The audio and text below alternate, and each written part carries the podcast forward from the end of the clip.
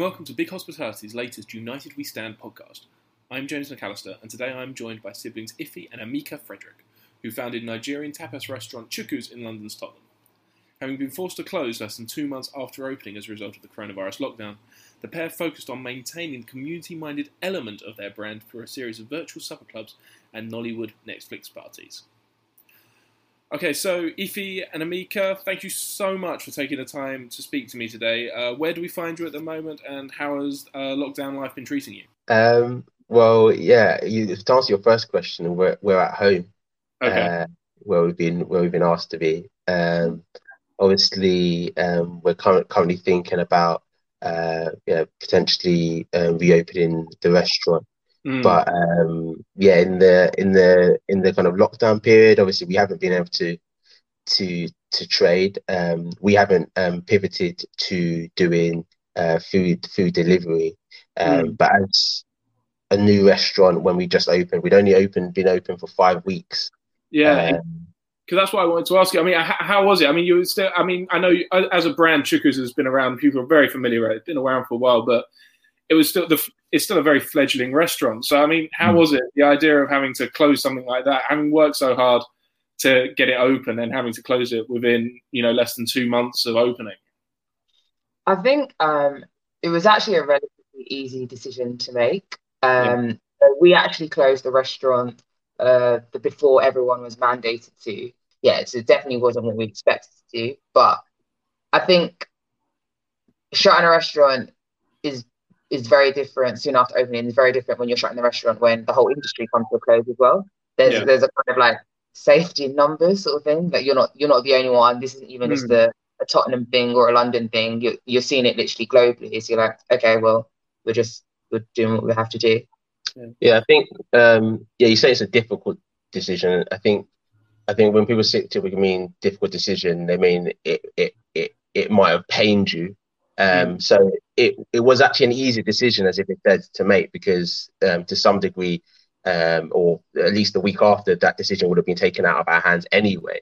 Mm. Um, um, obviously, it was it was a, you know, a painful dis- painful decision um, that we had to make because we knew what it meant. You know, it meant we had to go and call out all those customers that were coming for for that week and stuff like that. But I think it's quite, um, you know, I think it was never we kind of you know very quickly thought that look this doesn't mean that this is going to be the the end for us um you know we we quickly you know looked at our numbers um, and looked at you know what we needed to um you know be able to cover for a period of say we we started off with three months mm. and we're like you know we'll be we should be okay we should be able to be able to come back you know, yeah. be able to come back kind of strongly. So so that that made the decision that lightened it.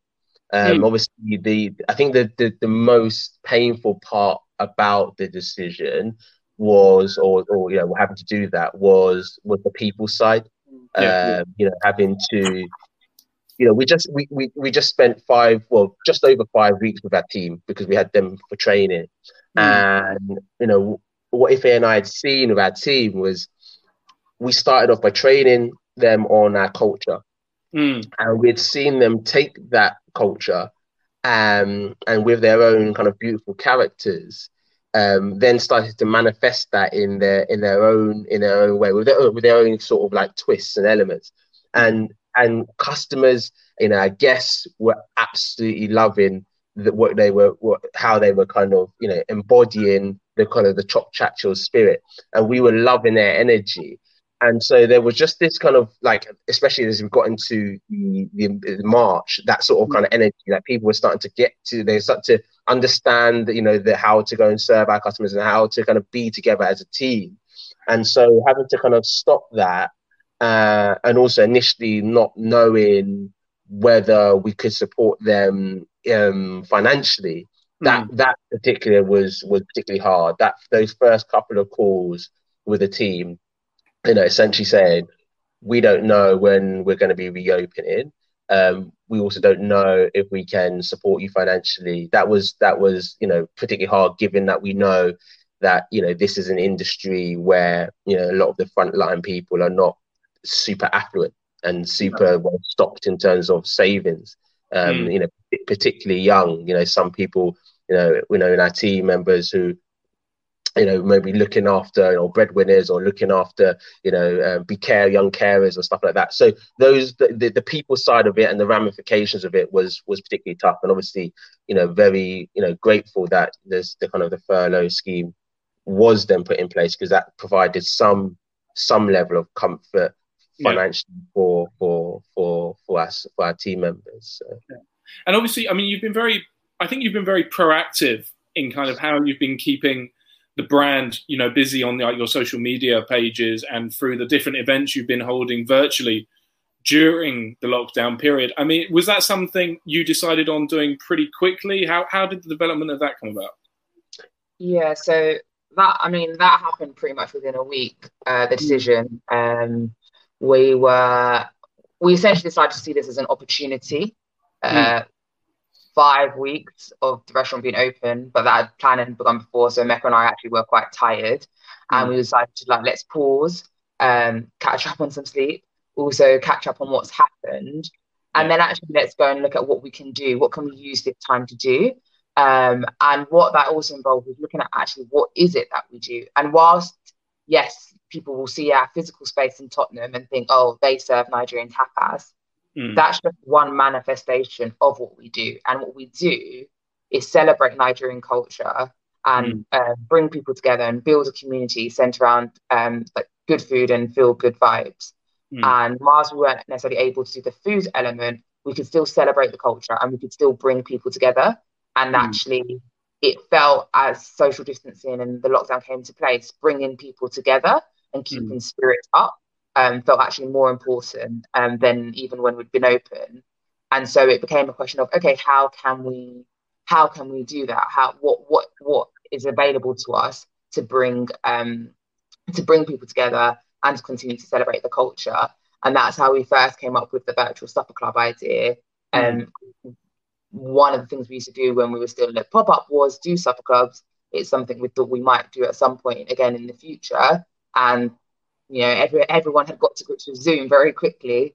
And yeah. we realized with, with some video calling platform, that could be something that would um, would be quite feasible for us to do. And, and critically, we actually realized it would be such a brilliant thing to do because unlike the restaurant, which means you can only be in a certain radius and you can come to it, we could mm. have our chop chillers who are outside of London and also outside of the UK mm. come um, and experience and, and hang out with us essentially. And so, you know, our first one, we had people from LA, uh, Lagos, Paris, and London. Um, and that that was that was a really um, beautiful thing I think to have been able to do. And how do you hope to kind of bring that back into the restaurant as and when you do reopen? It's a very you know, it's a great concept that's really driven by the ability, you know, by communication, by socializing, and obviously the idea of having to have some sort of distancing in place effectively, it, you know, it, it's the complete antithesis of this. So, what thoughts have you had in terms of how you're going to kind of negotiate that as and when you do reopen? I think there are a couple of things. Um, I think kind of the warmth and the sociable vibe that people pick up on is beyond actually the space. Like, yeah. interestingly, the amount of people in this time who've landed on our Instagram profile and been like, oh, I can just feel the vibe. These people are experiencing Chuku's through a screen. Yeah. And they've maybe just seen us on IG Live or they've heard about our Nollywood Netflix party or maybe our new interview series that we're launching um, called Chuku's Chats. They're, they're picking up on what it is that we're trying to do and this open heartedness and this coming togetherness. So actually, whilst there might be space, increased space between tables, I very much think that I'm not actually one thing I'm not concerned about is that people won't experience the warmth, um, that love, and that social side of Chuku's when they open the mm. door, even if you know uh, the team members maybe not as close to them. I think it's still you know in the way that you choose to say hello to someone, how you choose to serve them, um, the jokes that you may choose to make in that brief time that you have an interaction with them. I think those things are still possible. And so we might have to change some operational things about the way we do service. Mm. But I think that kind of heart um, and that and that readiness to make sure that people enjoy can very much still be there. I, I don't think social distancing removes that if that was a core part of what you did already. Yeah, Yeah. I think um, sometimes, sometimes you go to a party and it's really really busy, Mm, um, but the vibe's just not correct. yeah. And you can go to a party and there could be five, ten people, but you know what? It's still the the vibe was correct. And and, it, and as it, it said, um, I'm not going to repeat it. Or if they said, you know, it's not.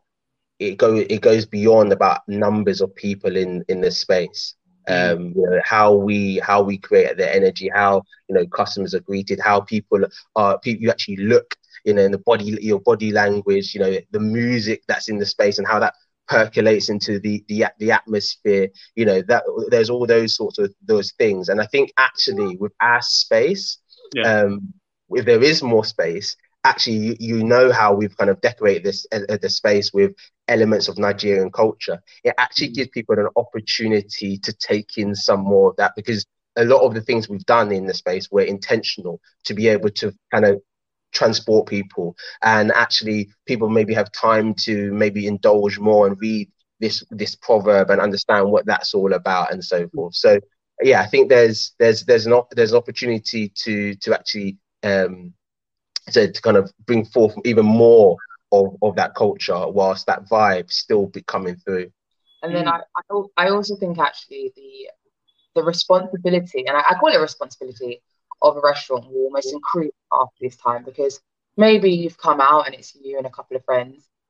You, this might be more become more rare than it was before.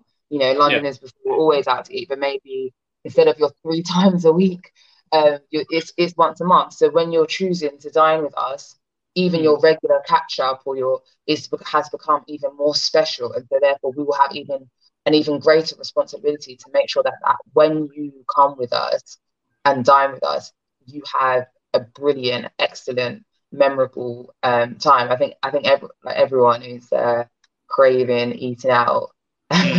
Yeah. And so I, I just don't even do think it is almost like a responsibility to make sure that when when you have that first meal out or you know when you're getting together with your friends again it it, it, it is going to feel so new. People we're not used to not having done this for that this amount of time. Yeah. yeah. I Is think it- that Go, go, go. so no, no, yeah, I was just gonna say that that that that increased focus on on the hospitality side of of actually dining out rather than us just you know putting putting food onto the plate. And actually uh, onto the onto the onto the table. There's that additional amount of of time and maybe you know actually uh, our, team members will actually have more time per customer, for example, so you can actually have even a more um, hospitable experience. Have you? Um, I mean, obviously, can given when you closed, I mean, it, it was perhaps an interesting time, perhaps to take stock of like menu and stuff like that. Have there been? Have you considered any changes or done any development to the menu during the lockdown at all? Of things that you might introduce, change, whatever have you? Um, so actually, because we, we were so new, there were there um, a lot of things you know behind the scenes weren't perfect for us. Mm, You know, both both front and back. You know, uh, and top and mid and bottom and middle. Like you know, we were, we were just so green. And so, as Ife kind of mentioned already, like you know, what we have you use this time for is to kind of look at various things. So we have really looking at a menu and just more often than not, it's about the tweaking because we actually even haven't even had that amount of kind of um, knowledge yet of if is this dish really selling because it just hasn't it hasn't been out there there that Yeah. long. Um, and the and the general kind of flow of the menu um, we'll probably make uh, one one or two one or two changes. mm, Um, but but by by and large, the, the menu will be the same. I think for for us, I think one thing what we really wanted to focus on was making sure that the the consistency with which we delivered that quality was re- was really um, was really was really good. Um, and I like you know for most we had you know great reviews, but even for ourselves, we were critical that you know we weren't we didn't. I just like sometimes looked at the plate. It wasn't. It wasn't what you know we should have been delivering every every single time. Um, and so yeah, just making sure that we can you know be more more clear cut in terms of what each step should be in, in terms of delivering this dish is being more of the focus than kind of introducing um, new new dishes. Well, guys, thank you so much for taking the time to speak to me today. Look forward to seeing you back at the restaurant soon. Take care. Bye bye.